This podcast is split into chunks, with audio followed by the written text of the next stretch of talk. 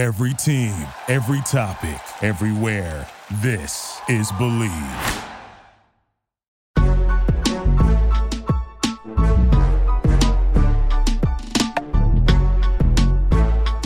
Welcome to the Believe in SMU podcast. After a two week hiatus, we were off last week. Missed Uh, you guys so much. yeah, I apologize. I want to uh, apologize to all the listeners. I was dealing with a ridiculous amount of allergy issues all at once. I was dealing with phlegm, dealing with congestion, had a sinus headache, all the things that you can deal with when it comes to allergies and a sore throat. It just, I was not going to be able to talk or sound right. It was all bad. So I wanted to have my my radio business voice, as you put it, when I when you called me that one time, and I was like, "Hello, this is Steven. and you were like, "Oh, hey, what's up, man?" I'm like, this is- "Oh, It's corporate voice. this is corporate, this yeah. guy? This is the absolutely uh, episode seven of the Believe in SMU podcast. We are quickly getting close to the end of the regular season uh, in NCAA football. Man, so much has happened in the two weeks since we last talked. We were we were when we when we left our last episode, we were talking about SMU not winning another game this year and mm-hmm. finishing seven and five. And I was, I was, I was very much so proud to be proven wrong. Man, we ate so much crow. Oh man, like I I was so excited to come in that next week or the week after or the day whatever episode after to talk about how amazing SMU played. they they looked great. I was ready to give so many, and I will still do it. So much kudos to the secondary because they actually played their best game, like from The whole team, just start to finish. yeah, the, whole- from start to finish. The the cornerbacks and the safeties and the rotation that they had, it was it was executed perfectly. Yep. You take away the two short fields that uh, UCF had that game. Uh, we're looking at maybe a sixty to nothing Easy. because UCF had no nothing for they they could play a little bit in between the twenties, But then couldn't do SMU couldn't- say. they would they would bend a little bit, but they would they definitely did not break that fi- that time. And I was going to, and I actually had a comment saying, "Are you finally going to give Jahari Rogers some credit?" Because he was So- making some plays. like, hey, yeah, I, I, I'm, I'm eating my crow right now because Jahari's playing his best game of the of his collegiate career so far. right. And then Saturday happened. Yep. Complete 180. You had your best game of the year, and the we have to start winning to to help our destiny and maybe playing the AAC title game. To we ain't even gonna show up. No, not at all. Uh, I'm uh, full disclosure. I was out this past weekend. I had no access to TV, barely any internet. I got a text from Brian. Speaking of which, let's introduce ourselves. Sitting in front of me is Brian B Mac me, Brian yep, McCann B Mac nine two nine. Yep. I'm Stephen Peters. Our the the We're excited the to get into co-pilots for this Believe in SMU podcast, which is again brought to us by Lot and Block Group. Man, we appreciate their support and allowing us to be in this wonderful Venture X studio high atop the Castle uh, Hills. Castle Hills. But you know you got annexed into Lewisville. Into Lewisville. Yep. Yep. Yep. Welcome to my old stomping grounds. Right. Uh, but Lot and Block, we appreciate it. Uh, this, is an, this, is an, uh, this is an award-winning group that has been a party to sold listings and rep- or represented buyers totaling over $100 million in closed real estate transactions, ranging from first-time home buyers, international and domestic relocation location, excuse me.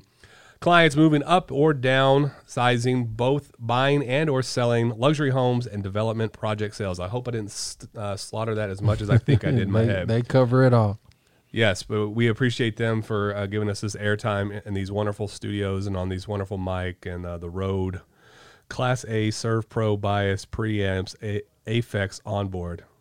That's what makes it sound good. That's what makes it sound good. But back to what we were saying, we had perfect game to the most imperfect game. It's Right. What we were just kind of chopping up before we got onto the got the recording going. It's incredibly depressing the dichotomy of this team the last two weeks because you you you didn't control your own destiny. All it took was one uh, Cincinnati win in the final two games. It just happened to be against UC uh, against SMU, and it started early, Right out the gate. three and out. 54 yard touchdown. and then Boom. Cincinnati to the house on one play. Yep. One play is all it took. And it's funny. I love watching. My favorite thing. I don't. I'm not a huge ESPN fan, but one thing I love is that they have the predictability and in, uh, score or Mm-hmm. like who's going to win and what's the, what what percentage is that. The game started at 76 percent chance for Cincy. for Cincy. After that play, it dropped. It went to 80, 88, and it just pretty much stayed flatline at 100 the rest of the game. It was an ugly game. Uh, even looking at highlights that I was able to get uh, into, it was just 199 yards total. They had what, maybe 60 something in the first half. Yeah, they look they looked unprepared. Looked like they they like they didn't believe it. You know, like they didn't go in there with the confidence to go and win a game. And they, I mean, it's not like they were. Yeah, you're missing Danny Gray. Right? Okay. But you had Goffney, who showed out the week before against. He played UCF. awesome against Central Florida. Yeah, uh, you still have Tanner Mordecai. You had Bentley and Trey Siggers and everybody else. You had your full complement you outside got of Gray. Roberson, you got Rice, you got Everybody. It, everybody steps up. Like, and that's the thing, especially with the receiving and, core. and it was had nothing going for them at all offensively, especially in that first half. And then you get two weak scores At the end, at right the there end, at the and there's a lot of contention that I've seen on Twitter about. Well, UCF took their foot off the gas and had reserves in. SMU still had their starters in, and only then were they able to score. You know, should they have done that? And I, I don't know what side I lean on. I if you're up big and and you're not worried about the end result score, okay, I'm okay with you taking out your starters and Mm-hmm. getting guys some just game action or whatever that you might want to see next year or whatever. Right. I don't know how I feel about the other side of a team getting blown out, having that other team take its starters off. Do you do the same thing? Do you put your reserves in, Right. um, or do you let the starters hang loose and at least do something? I guess. I mean, I know. I know there's always been talk from you know head coaches in, in the NFL and college uh, ball about at least trying to get some positive momentum for the next week. But I'm not. I don't necessarily believe in that. I don't think you you're looking at a 55 or however many points they lost by. Mm-hmm. You know, I don't think you're looking at that with any type of positive momentum. I don't care who you are. Yeah, I mean you're down 48 to nothing. Yeah, yeah, at, yeah. at that point. Uh, I don't know what two touchdowns in garbage time against backups does for you. So I can understand the people the, the people's uh, point about well you should take them out too, but I also understand the other side. You just at least it's meaningful reps and you know it's it's a positive end to a very bad day, and it really all stems from lack of preparation, Preparation. lack of being motivated because. And that was another thing too. As hard as um, we can critique the players, I feel like SMU was thoroughly outcoached this game. I mean, Fickell's a good coach. Yeah. He's, I mean, there's a damn good reason why Cincinnati the last two years has challenged and is now within the college football playoff. Right. Right. Right. Man, I hope you. I was happy to see I hope Ohio. State uh, is uh, drops to or gets to one or something like that. Like Georgia loses and they go to one or something. That way, it's Ohio State versus Cincinnati. That'd be such a That great matchup. that'd be dope. It would be an incredibly. Int- I know it wouldn't be played in Cincinnati or in, in Ohio, which I almost feel like it should be if that were the case. But it'd be a fun be uh, bragging rights game for sure. But yeah, um, yeah, it, it looked like it from what I read, what I saw uh, in, in brief highlights. They just looked like a team that just they didn't have the not su- full support of their coach, but it's like they were preparing prepared for the aftermath of what was being talked about to come on Monday, Right. which was the potential departure of Sonny Dykes. All reports, all sources that I've heard from, All sources I've are, heard from. are he is going to TCU. Right. I think that's a lateral move in terms of standing of where TCU is. They're a middle to bottom of the rung t- Big 12 team right now. Absolutely. Um, but at the same time, it, there are factors that align with what we said that SMU needs to do to keep Dykes, in they're in a Power Five conference at least for now. However, that shakes out. He's still in the Metroplex, Right. and a little bit more money. Now, granted, the money that he would be getting if he stays would make him the top, I think, Group of six top coach. three Right. highest paid coach in the in the group. Uh, yeah, the group of five Right. um, conferences, and then, but I mean TCU, he's going to be getting a marginal raise off of that. So it's, I I get it that that's more desirable. I just, I just, I don't know. Maybe Fort Worth is more of his speed. Maybe he likes that more than uh, the Dallas scene. I don't know, but uh, he's got he's got to have. Um, I guess he's got to have a plan going into it because you can't sit there and you've built this program. You know, come be a hometown hero, Mm-hmm. and come be in Dallas and all that stuff. And to me, I don't know. You how can you flip it? You know, well now just come come be a hometown hero in Fort Worth. yeah, it's it's not a good look.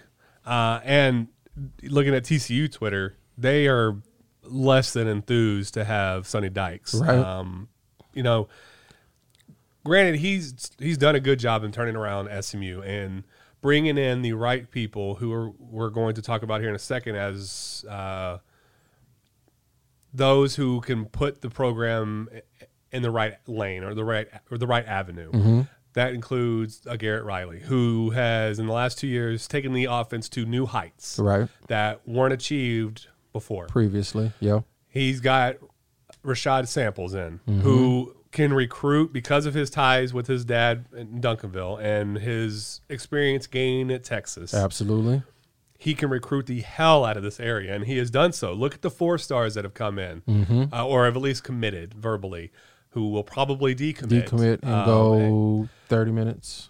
I doubt they're going to go. See, so there's the there's the weirdness about it is you know while they're both not technically religious schools, they have differences about them that make a little that make TCU a little bit more awkward or weird in what they view. So it, Mm-hmm. they're they're not like well you have to do X, Y, and Z like BYU. They're not a BYU, Right. but they do have some guidelines that you have to establish by, and they try to get rid of it more and more and more. But there's still some things There's still something in place. Right. So I don't know if that will translate. I, I have no idea about Chance Biddle or Jordan. Um, their uh, GPAs and the, their, uh, their academics. I, I imagine that they're pretty high. Right. Um, That'll be interesting to see how that affects recruiting, though. I hadn't even considered that angle until you brought it up. Yeah, I mean, because if, if you lose samples, who's gonna who has been the recruiting stalwart for for SMU the last few years? I mean, Mm-hmm. he he is the reason why they ha- have been better in their recruiting, Absolutely. averaging I think in the 40s to 50s range. Right. Which, you know, it's not the best, but for a small school in the middle of a metroplex in a G5 conference, it's not bad. Not bad at all. Um, so it's It'll definitely be interesting to see how um, how it plays out because kids are committing to coaches. You're not Mm-hmm. committing to the school. You're not committing to the program. You're committing to that coaching. Although, to that end, there's a kid in Flower Mound, uh, Nick Evers. Um, he actually, so Mullen was fired. He actually put out a great, excuse me, a great uh, tweet that's, or it was a note. I don't, I think it was from Google, uh, Apple Notes or whatever. It said, "I'm going to stick with my commitment for now and see what comes of the new coaching staff, and hopefully I have a spot here." Uh, so obviously he wouldn't be signing. I don't think December 15th is the early signing early for signing football, day, and then right. I think February is the last one. Right. March. Some I can't. I don't even think it really matters anymore for that last one. Well, which it, it doesn't. Um, what used to be the holy grail of college football signing day It was just that day is you had, and now you have. Mm-hmm. I remember it. That's why I was like, how they changed the signing day? Like what? Right. Um, so Nick Evers put out a tweet saying uh, he's a Flower Mound kid, a quarterback, dual threat quarterback who uh, verbally committed to go to Florida. Mullen's out, but he said he'll stick with his commitment for now and see what shakes out. I like that.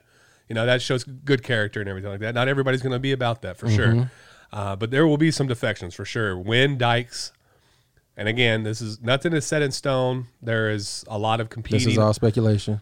This is a lot of competing noise about how much and where he would be going to, but all signs point to him going to TCU. Um, you can you can see that everywhere, and TCU fans aren't excited about that. But it's that vacuum effect now. So, do you keep Garrett Riley, who is taking his offense to new heights uh, with Buechele and now Tanner Mordecai, or do you take a guy who has shown great promise so far, but it hasn't been as fast tracked as a Garrett Riley has, and promote Rashaad Samples, Right. uh, so you can keep that recruiting intact. I like I like both of them. I don't think either one of them necessarily is ready to be a head coach. but I don't either. But, I But- but go ahead. I think you hold on. Given a choice, I think you hold on to samples for sure. Do what you got to do. Pay him what you need to pay him. Mm-hmm. Give him whatever titles he needs to make sure that you hold on to him. Because I do think he will be an awesome head coach, and I think it would be great for him to be at SMU Mm-hmm. when the time comes. I just don't personally know that I feel he's ready, but you know Because there are that's why you play the game. there are reports out that saying that he's getting out interest from the SEC and big some SEC and Big Twelve schools. Two of them that I know of for sure are back to Texas and then LSU. Mm-hmm. Not necessarily head coaching. He's not going to replace Sark. He's definitely not going to be the head coach at LSU.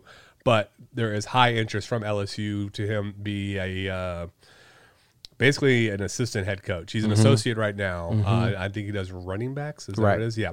So keeping that, I think, is uh, to your point, much more uh, important than having an off an offensive minded guru, Right. Because you can find an offensive. I was going to say they Those no are a disrespect to Garrett Riley, but they're they're a dime a dozen. They're everywhere. Absolutely. You can pluck them from the FCS ranks. You can Yep. pluck them from the high school ranks. Yep. There are plenty of great high school, or not high school, but offensive coaches out there that can tinker and continue the track that that that the offense has been on the last couple of years and make it their own or whatever with this with the players that they have. Mm-hmm. You cannot replace a good recruiter Right. with just anybody. No, it doesn't work the same. I mean, so you know, Mack Brown for as an example, great recruiter in the state of Texas. Mm-hmm. They brought in Charlie Strong, would not recruit Texas kids. Mm-hmm. He wanted to go national and everything like that. And one when you don't have the Texas coaches on your side and you're not engaging with them, doesn't help. you're damned. Yeah, for sure. The other point to this is you have now after the, la- in the last 24 hours a lots of reports of Rhett Lashlee, a former SMU court OC. uh, OC Uh-huh. being the top choice potentially to replace Sonny Dykes. Mm-hmm. That literally doesn't move the needle for me at all because you were almost front and center to that. You were what you uh, uh, one class removed Somewhere around there. from being uh, when he was there, right? Right. Well, no, it was a little more than that, but yeah, it it's not. Um, I like it for the fact that he's been there before. He, he's been there. He's he's experienced in kind of how SMU goes about their business. Right. It's all it's a little different as far as when you get in there, and even the support that the athletic department gets and all of that stuff.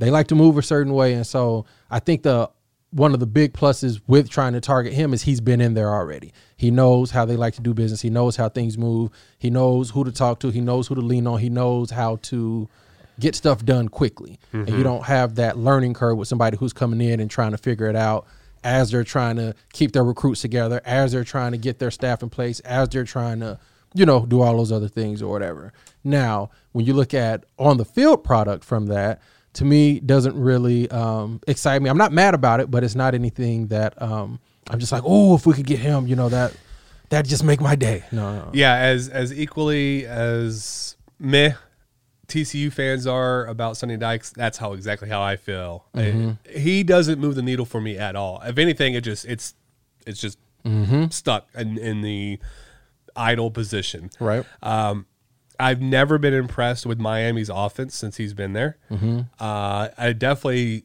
remember not being impressed with whenever I would watch an SMU game of that very nickel and dime West Coast spread that he Mm-hmm. ran uh, with uh, the, the Mustangs back then.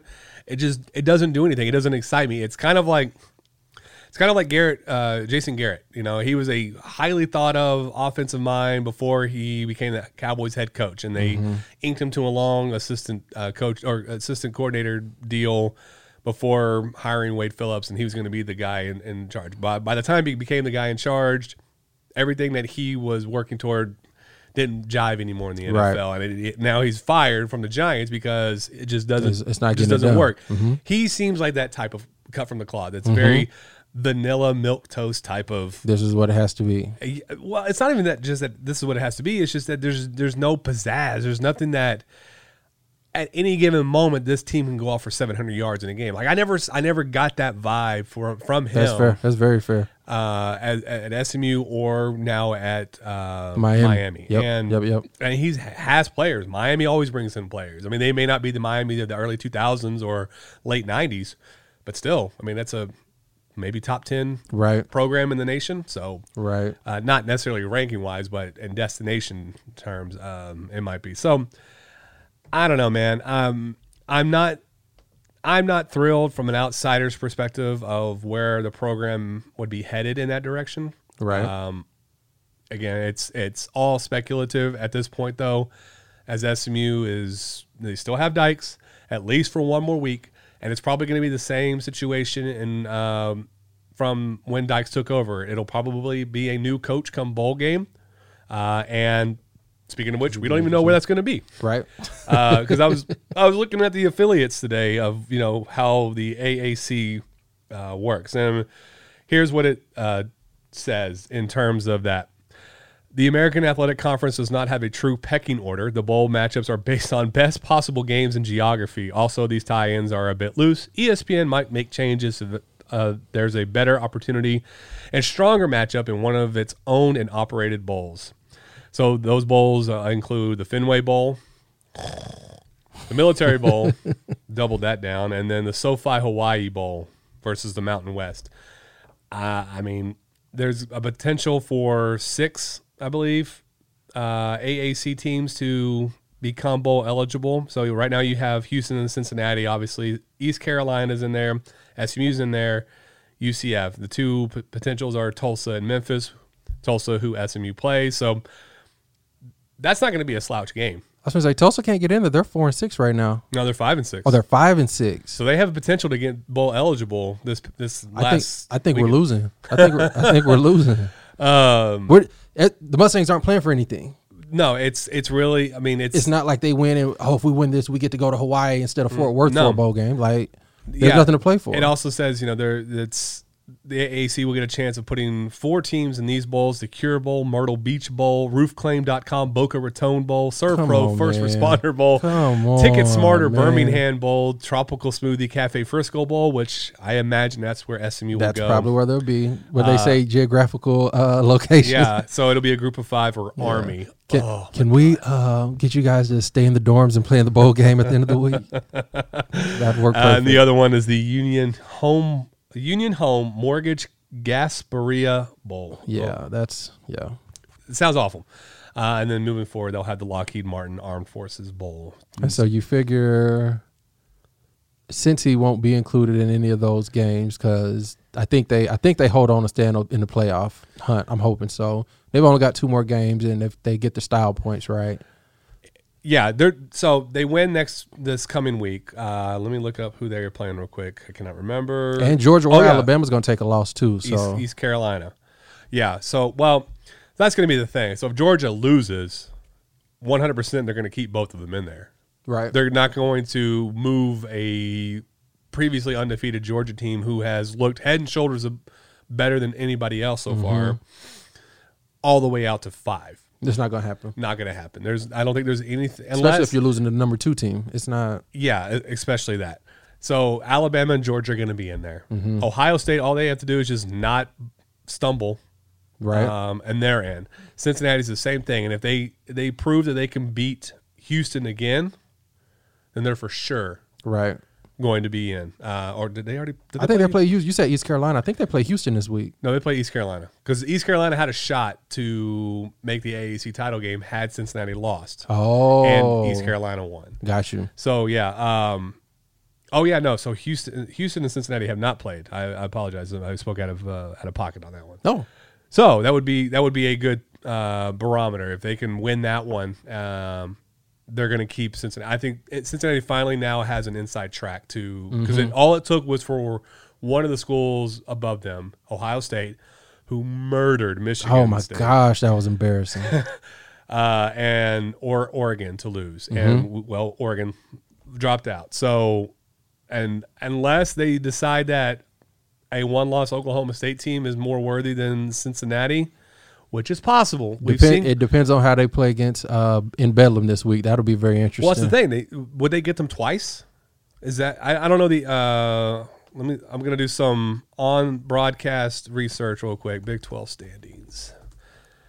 I was gonna say if they beat OU, that would put them and Baylor in the championship, wouldn't it? So yeah, so Oklahoma. They both have one loss. Oklahoma State and Oklahoma. Mm-hmm. Uh, now it's up to Baylor to win as well. If Baylor loses, then you can have two straight weeks of Oklahoma, Oklahoma State. Right. Um, that wouldn't be bad to watch, though. I grew up in Oklahoma, so I'm. I'm, I'm oh yeah, I'm sure. at I'm heart, sure you're so- just like, yeah, yeah, let's go for it. let's see. Um, Baylor, did they play Oklahoma State? No, They they did. so they lost Oklahoma State. So, Right. O- so Baylor, uh, Oklahoma would have to lose, and Baylor would have to win for that to uh, for For- Baylor to get in there. right. If Oklahoma State loses, they've already beat Baylor.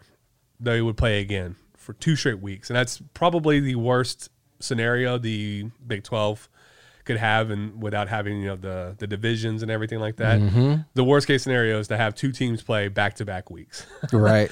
um, but you know, at least we still have a uh, conference It, champion. so. But if you're going to do it, those are the two teams that have it happen with. If it's not OU and Texas, at least it's OU and Oklahoma State. Yeah, I mean, yeah, there's, definitely something to be said there because you're not going to get you know excited for Kansas State or Exactly. West Virginia and Texas Tech. No offense to any of these fans for those schools, but it, that's not gonna that's not gonna uh, get you interested, make your uh, your sports pants Yeah. excited. It'll be um it'll be interesting to see. I'm excited to see what SMU does with Tulsa. I don't I don't know that we win. Tulsa always plays us tough anyways. like last year. But they also had that Xavier Collins kid who Yep. was just wrecked shop, and then they had a competent enough quarterback. Uh, I mean, the power index for SMU and, and Tulsa, it's very heavy for for SMU, but.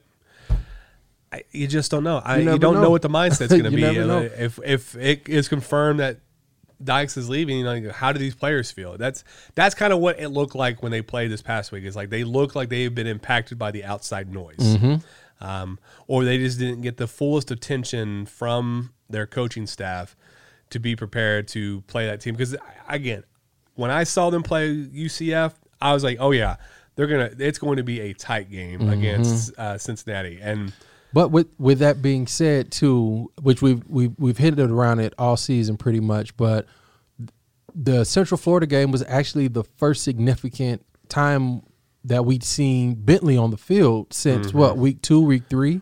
uh, since the week before Navy, so that would have been UCF or USF. USF, So right? yeah. And so he, as I told you, to me, he brings a whole different dynamic to the offense. Oh yeah. And so when he's out there, and then that touchdown run, oh, where he uh, brings up the left sideline, he just runs straight over the guy that came to, to tackle him.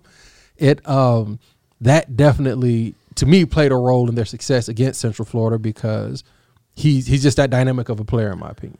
Yeah, I mean he, he brings that juice. You know, you you want you want to have you know that juice that players talk. And that that mentality or that killer in, instinct that just permeates throughout this, the the the program or the offense or whatever. And Absolutely. um, you know, we just didn't we didn't we didn't get that this past week. Did they were not- behind the eight he- ball. he's getting hit in the backfield. yeah. I mean, as Mordecai's great as, yeah, and- as great as the offensive line had played early this year, and you know, being one of the last four programs to not give up a sack. Granted, there have been some injuries and some shuffling. They have just looked atrocious. Yeah, I mean, they just it was rough. They, they they could not block anybody uh, this past week, and so you going against uh, Tulsa, which you know you they they, they should be able to handle Tulsa. They should be able to. Um, Now, what team shows up, we don't know. Yeah, uh, Tulsa. You know they've got. I mean, and they even played Cincinnati close. They only lost by eight, Right. And so it's it's it's hard to fathom just how bad SMU played in context around the conference because there's been teams that have had uh, Cincinnati close. They were right there, mm-hmm. and SMU had no shot from the from the first two drives, Right. three and out, and then touchdown on the first play. That's like the most Worst way. you imperfect way to start a game or whatever. Then you're- get the the block punt the following drive. Mhm, and there was a block field goal, Yep. and it was it was a snowball effect, and uh, I don't know, man. It's it's it's really it's really tough uh, for for for me to watch to get excited for you know the rest of the season, Mm-hmm. and I'm I, I'm I mean I can't imagine it that being the same way for kids on campus, but still, Yep. Like you said, what what are you playing for at this point? They don't. There's no, like you said. Oh, depending on where you finish in the conference, you're going to go to this bowl game, you're going to go to that Mm-hmm. bowl game. If they're just looking and picking and choosing, then SMU really has no motivation outside of you know your name on your chest, your name on your back. Let me go out here and and Mm-hmm. just put it out there. But with the you know the coaching rumors swirling and we're already bowl eligible. We're not losing anything, but you know uh, another number on the record if we lose this game. I don't I don't know that they come in there that motivated to to win. Yeah. Um, what is the number now? Eight and twelve under Dykes in that last weekend of October onto the regular uh, throughout the rest of the season in his tenure. That's terrible. Um, as great of a start as uh, as he does, and uh, I hope TCU fans are excited about that. you're going to have a great first half of the season, and then you're just going to have the collapse. I mean, it's it, it, it happened at As long as they lose that second game, I'm cool. as a as a as I mean as his record at Cal indicated. I mean he was a you know subpar coach there. Mm-hmm. You know had a losing record. He's done great here, and I think that's more of his lane. Like I don't. That's where I'm confused. At is like you know what's the draw? You know you're are you setting yourself up for failure just because it's that the grass is greener because now I'm in a Power Five conference. right. You know it's all going to be about who. But I, but I think some of that might go back to what I referenced earlier. Is just SMU does things different. They they, from what I have seen when I was there, and from things that I've been told from people who've worked inside of it, they just are very particular with how they go about supporting their athletic programs. And I know there's always a lot of hurdles or you know a lot of headaches just trying to get basic necessities met, right? I know when um when June came in, they were talking about having an indoor. We didn't have an indoor. And they didn't want to give us an indoor. So I remember one day we loaded up the buses and drove all the way out to Rockwall so that we could practice out in their indoor. And I, I'm assuming he did that just to prove a point. You mm-hmm. know, like, hey, we need to have an indoor. Luckily, they have it now. But mm-hmm. to it's very nice. it, it, it is. I love it.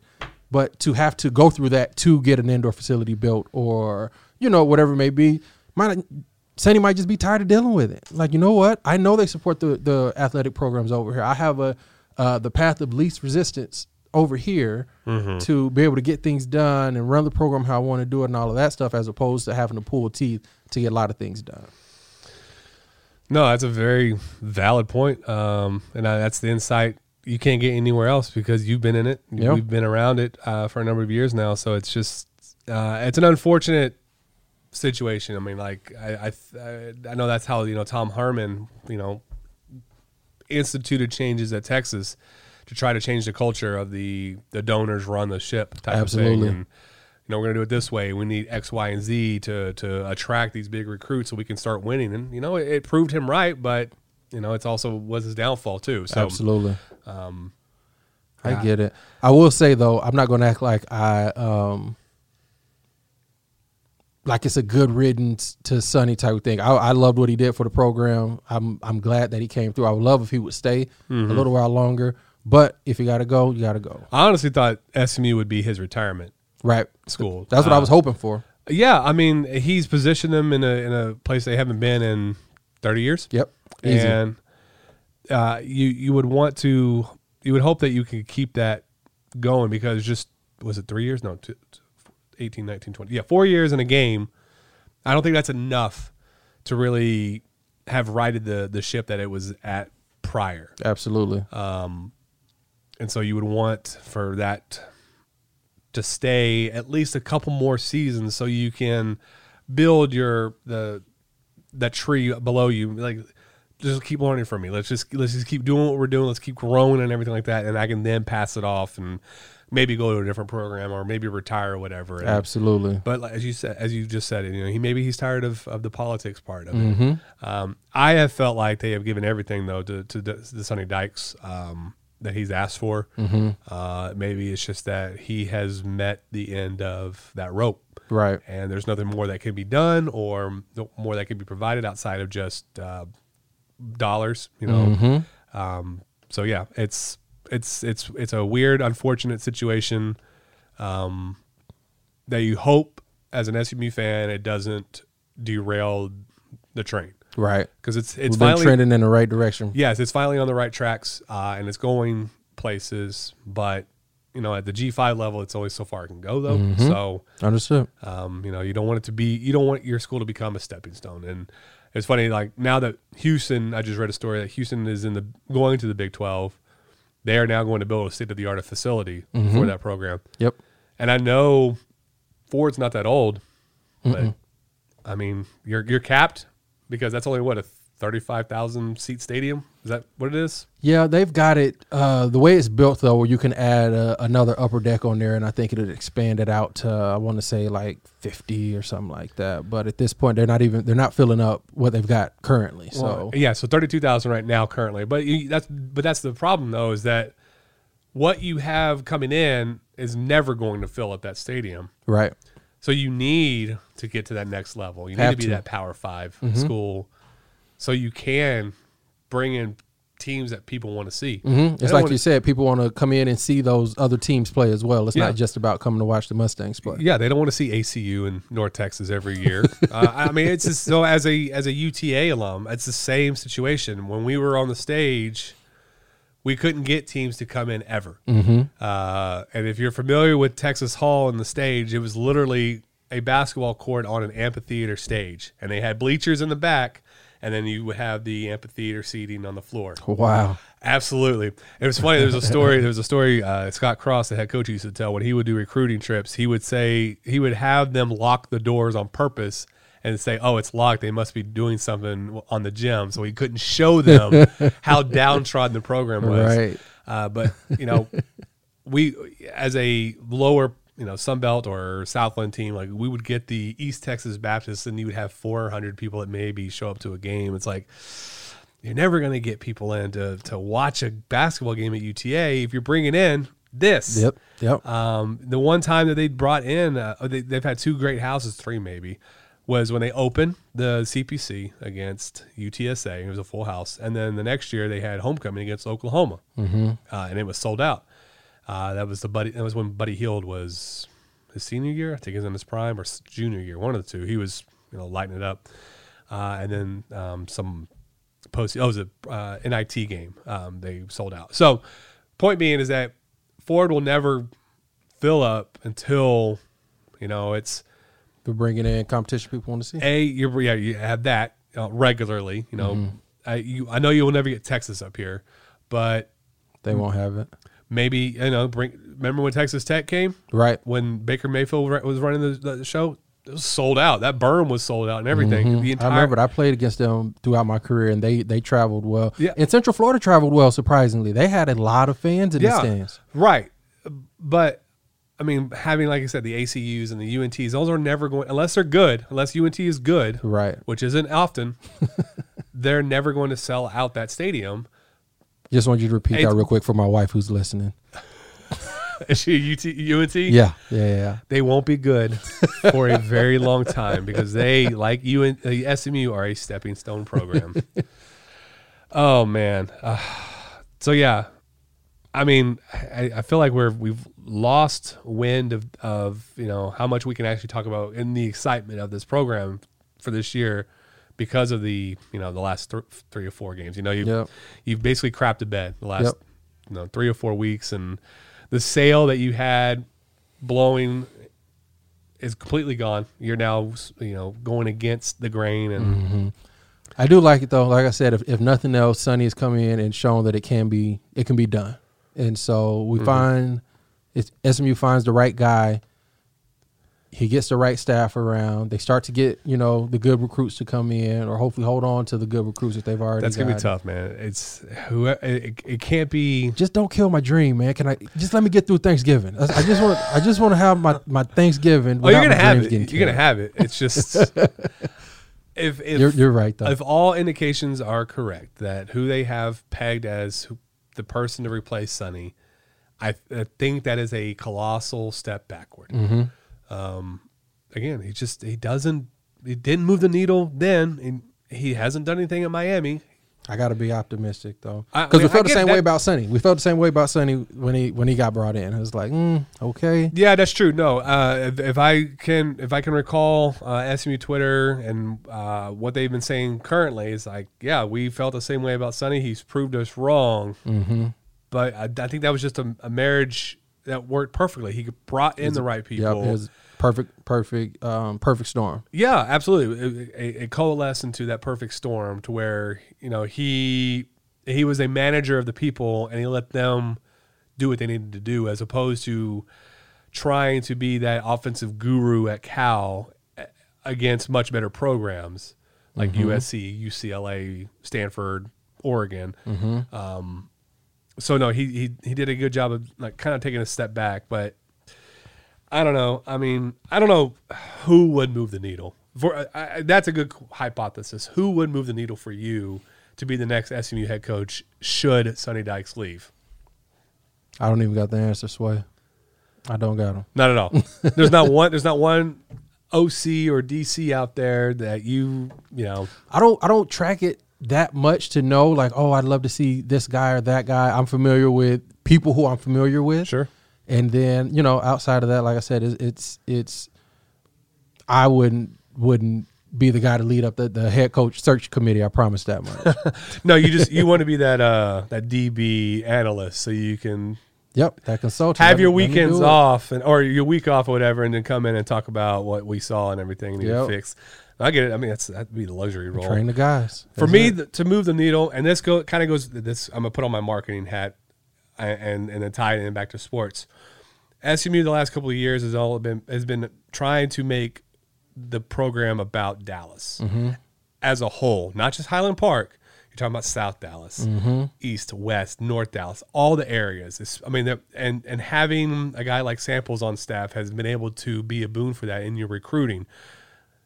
Samples to me is the guy because mm-hmm. he embodies what most of Dallas is to these recruits, whatever. It's it's somebody who has risen through and cut his teeth in you know tough areas or whatever. Like Duncanville. I mean, he didn't grow up in the best of areas for Right. Duncanville and everything like that.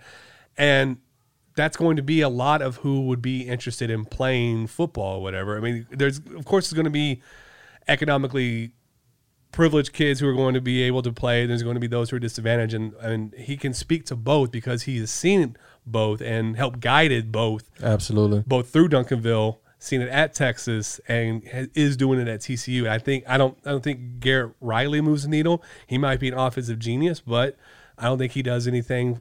Uh, in, in terms of that, unless you want continuity off offensively, but that's Right. going to only win you so many games. But I think having somebody like Samples who can talk to recruits at a more approachable tone, I think does it. I mean, I, I don't know. That's that's just me. I just Right. kind of he embodies that Dallas mentality more so than a guy from where was he Lubbock Right. or yeah Lubbock Roosevelt is where he went to. So uh, and then you know uh, is Lincoln Riley's brother and I don't know, man. That's that's who I think. That's who moves the needle. That's who at least I think keeps the the train on the track and allows you to continue to build because he's gonna. You don't know what he is until he isn't, right? Absolutely. Um, and so I think I think he is his arrow is pointed up, and if you lose him, because I'm sure Texas is you know wishing they would have kept him. If you lose him, I think you're going to see a drastic drop off in recruits. Mm-hmm. I think that's just me yeah. especially the way you know conference realignment is shaken out. We don't know what SMU is. There's a lot of moving parts right a now. A lot of moving parts, and so to have at least somebody fill that void from within to right the ship and, and keep it on the tracks, I think that's I get it. And like you said, let's not forget we've got um, UTSA coming into the conference too. So now you battling with them for in-state recruits as well. Mm-hmm. who else? Rice, because they're going to fill that Houston void. Now, I'm not saying Rice is going to be. They're very much a, a uh, private school in the terms of there's a certain way that we do things type of mentality. I can't believe they're just like reinventing the Conference USA again. It's, it's Oh, that's all crazy. they did. These, these are all the It's- same it's- schools I played against. It's the exact it's the exact same thing. Uh, it's just it's it's Conference USA 2.0 and it's going to be the downfall of the conference just like because when realignment hits again, you know, the SMUs are going to be plucked and UTSA is going to be plucked, and then what's the American be- going to have to Exactly. do? They're going to have to fill with. In, no knock on James Madison or North Dakota State or whatever, but you know those aren't the pr- same Right. you know lineage of you know big uh, media markets or anything like that that you have to fill with. I don't know. It's just it's crazy. It's absolutely Yep. crazy. But no samples. If if anybody out there is listening from SMU, Rick Hart, hire samples. Do not go with a retread who didn't do squat for you the first time. go with samples. Keep keep them on staff. Don't No. let him out the door. Don't even keep him on staff. Give him give the man a raise. Right. No, no, yeah. Do what you need to do to Promote- keep, keep him in the building. promote do him. not let him out of those doors. cha- yeah, do the uh, Houston Rockets and lock him in in the in the house with the chair, and Right, everything like right, that. right, Make right. sure he can't sign his his tender elsewhere. Absolutely. I love it. I love it. Oh man, so it's it's Wednesday the, uh, before Thanksgiving. Just talk about what your uh, a what's your favorite uh, tradition for this time of year, Mm-hmm. uh, and even if it's not the traditional Thanksgiving meal, what's your what's your go to thing that you look forward to to eat on Thanksgiving? Um, tradition is really just being with family. Mm-hmm. Being with family. This year we're all kind of spread out a little bit, which I'm I'm happy. It's just going to be uh, me, my wife, and our two babies, and so we're gonna kick it real tough, watch some football, and relax. And then um, food wise, love the um, some good dressing, good dressing with some cranberry sauce. Now, you are you dressing or stuffing? dressing. Okay, so you actually do the around the Yep. turkey or Yep. the bird. Yep, yep, yep. or whatever. Okay. For me, it's uh, tradition is just to just detox from the world. I watch that one Cowboys game. I don't even watch the, the was it the Lions that usually play at Mm-hmm. noon, and then now they've introduced the Thursday the the the Thursday night football. Right. Uh, I don't do that. It's a, it's a day full of football. I, I don't even do that. Um, I try to avoid listening or watching, but then I'll start. I'll know I'll get caught into it. The uh, parade, the Macy's Thanksgiving Day parade. I always cut it on in the morning, just have it playing, have it going. Such terrible television just to watch balloons float. And then, like, of course, you have the lip syncers or whatever who are doing a terrible rendition of whatever song. And right. uh, the only ones that are are impressive are like the marching bands Mm-hmm. or whatever. Uh, those are fun to watch. Come through, see the floats and everything. So yeah, I'll, I'll watch the Cowboys and I'll try to just uh, lay off social media as much as possible um, and and not worry about what's going on in the world. Uh, and then for me, it's not necessarily the actual meal, but it's being able to kind of assemble it after the fact and having like a little. So you get a roll, you get everything, just a little bit of everything in there, just making a mm-hmm. big ass sandwich. Your sandwich, the leftover Thanksgiving sandwich, whether it is actually the one that you get after the game. yeah, the the whether it's an actual turkey sandwich or if it's something if we decided not to do turkey and it's you know I don't know prime rib or whatever, just something just like a, the leftover inside of a roll and just Killing it. go ham on it. I love it. Except ham, I don't. like- I'm not a huge ham fan. I, I can do the ham. I, I, in, in in small doses. Yeah. It's just it's it's a weird meat. On Thanksgiving. That but that's it. Not like any other time. you can't do ham at any other time of the year. I can, but I don't chew. Like when I go to the store, it's like, ugh, I'm cool. Let me get the turkey. Okay, yeah, no, turkey. I, I definitely agree. Turkey's a little bit more versatile for me as well. With when it comes to like if I'm at a sandwich shop, I don't want, I don't really don't want ham, or if I'm at a barbecue joint, I'm not going to get ham. I'll get sausage, which is weird. Mm-hmm. I'll, it's still pork and everything, um, but or brisket or Right. yeah, like a chop a, uh, pulled pork sandwich. I'll get that, but like pork slices, Right. Get on it. nah, If y'all could have seen the disgust on his face right then. nah. But yeah, no, nose all crinkled up and everything like that. That's a long snout to crinkle. that's funny. All right, man. So predictions against Tulsa. What do you, what do you, you said two weeks ago that they wouldn't win another game, and they proved us wrong. We proved you wrong. Yep. Uh, yep. Yep. Yep. I take it on the chin gladly. boom. Gladly. Um, but what do you what do you think in this one? Uh, do you think do you think they pull it together and and at least end the I'm- season on positive? I'm not optimistic about it. I, I think Tulsa has um, Tulsa plays us tough anyways. Mm-hmm. it's one of those rivalry games, and as far back as I can remember, we always have good games against Tulsa. Whether they're the better team by far, whether you know SMU's the better team by far, Tulsa always comes in and competes, and it's always a good game. I think Tulsa has more to play for this year, especially trying to find that bowl berth. and SMU does not have anything that they're necessarily playing for outside of just pride at, mm-hmm. at the end of the day, you know. And I think with them going bowling already, and you got the the coaching stuff going on, and probably still just feeling a little down about themselves after last week. I don't I don't think that they're going to come in and and um and get the win. I don't think that they're going to lay down either. I don't think it'll be a blowout by any means, but I think Tulsa walks away with the win. Interesting, interesting. Well, SMU is six and a half point favorites. Um, they're heavily favored according to the ESPN Power Index. The thing that kind of sticks with me is that I think SMU's done a good job the last few years of being good at home.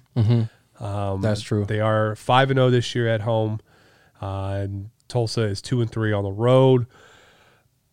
I mean, given how bad their quarterback has played, he's got 16 touchdowns to 15 interceptions. I don't know if he was out for any period of time this year because he doesn't have a lot of yards and they don't really have a lot of. I mean, 25 points a game is what they score. They gave up 27. I think SMU will win. Um, I think it'll be a good senior day for you know the Calcaterras and uh, is it bit no who, he's not Roberson. uh, Roberson uh, Siggers. I think he's a. Uh, I'm gonna miss him. I liked him this year. Yeah, uh, he's a good change of pace back. He's definitely not a feature back. No, Um, but I love what he brought to the to the table, yeah, a little little balloon uh, ball of uh, of running. and especially stepping in when um, Bentley was down. Mm-hmm. He, he did an awesome job. Yeah, but I, I think I think SMU. Um, I think they win. They I, I think they cover. If I'm a betting person, I think they'll cover. Mm-hmm. Uh, I- uh, I think they want to prove that last week was a aberration. Uh, but you know, I think that's they're somewhere in the middle. They're somewhere in the middle of the team that they they were two weeks ago, and then this past week. They're mm-hmm. somewhere there, and I think that's what we're gonna get. We're gonna kind of get that. We're just gonna play with our food early on, kind of like against USF in the first mm-hmm. half. Put them on them in the second half, and then just kind of cakewalk to the end. Absolutely. Uh, I think that's where we're going to be at. I get uh, it. Um, and then we'll we'll find out uh, their opponent for the Frisco Bowl, whenever when when that gets announced. You can mark my words; they're probably going to be in the Frisco Bowl, um, and then that will be most likely the end of the Sonny Dykes, uh, unless you know there's a weird change of heart. Uh, which I don't see it happening. Um, you know that'll probably be the end of the Sonny Dykes era uh, Right. after this week because I don't I don't see him sticking around for the bowl game. Not for the bowl game. He's got a recruit uh, going to TCU. He's got a bevy of, of players. That Chandler Morris kid who played at Highland Park, um, who then went to Oklahoma, didn't Oklahoma play and transferred out. transferred out uh, and had some weird uh, transfer hiccup between Lincoln Riley and going to TCU. Uh, they've got uh, Zach Evans, who was the number one overall running back a few years ago, coming out of Glen or North Park. Uh, I feel like I saw a report saying he wanted to go into the portal. I'm not sure if that was true or I, not though. I, uh, there was talk of that. I, I think that was more because it was Gary uh, Gary Patterson issue, less of um, uh, than anything else. So. Uh, I would imagine he is going to stay around if if Sonny comes. Um, and it really just depends on what kind of offensive mind he brings along with him. If it's going to be Garrett Riley or if it's going to be uh, somebody else. right. We'll see, man. It's gonna it's gonna be interesting. Yeah. Um, Big changes coming. yeah, it's it's going to be interesting. So hold on to your butts, SMU fans. Um, want to quickly again pre, uh, send a, a shout out to Lot and Block Group. They are part of Compass. Um, again, the award-winning group has been a party to sold listings or represented buyers totaling over one hundred million dollars in Ching, ching. closed real estate transactions ranging from the ranging from first-time home buyers, international and domestic relocation, clients moving up and or downsizing, both buying and or selling luxury homes and development project sales. Lot and Block Group gives an edge to their clients that produces results. And as Brian just so eloquently put, Ching ching. ching ching. Any parting shots you want to give, man, before we get to this holiday break and uh, reconvene for the season to talk about the season finale? That's all I got, man. Thank you guys for listening, checking in with us throughout the season. Um, happy Thanksgiving, happy holidays, enjoy your families. Yeah, absolutely, guys. Um, again, we are the Bleav in SMU podcast. You can find us on the Bleav in S, uh, Bleav Podcast Network. We're on all the platforms: Spotify, Google, Apple, Amazon, Stitcher, iHeartRadio, all that.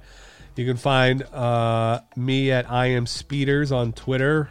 Brian is at, bmac929 on Twitter. absolutely. Uh, you can also you know read about SMU happenings on rival smu.rivals.com, affectionately known as the Hill Topics.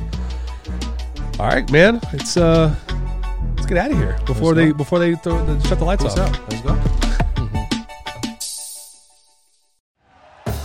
Thank you for listening to Bleav. You can show support to your host by subscribing to the show and giving us a five star rating on your preferred platform.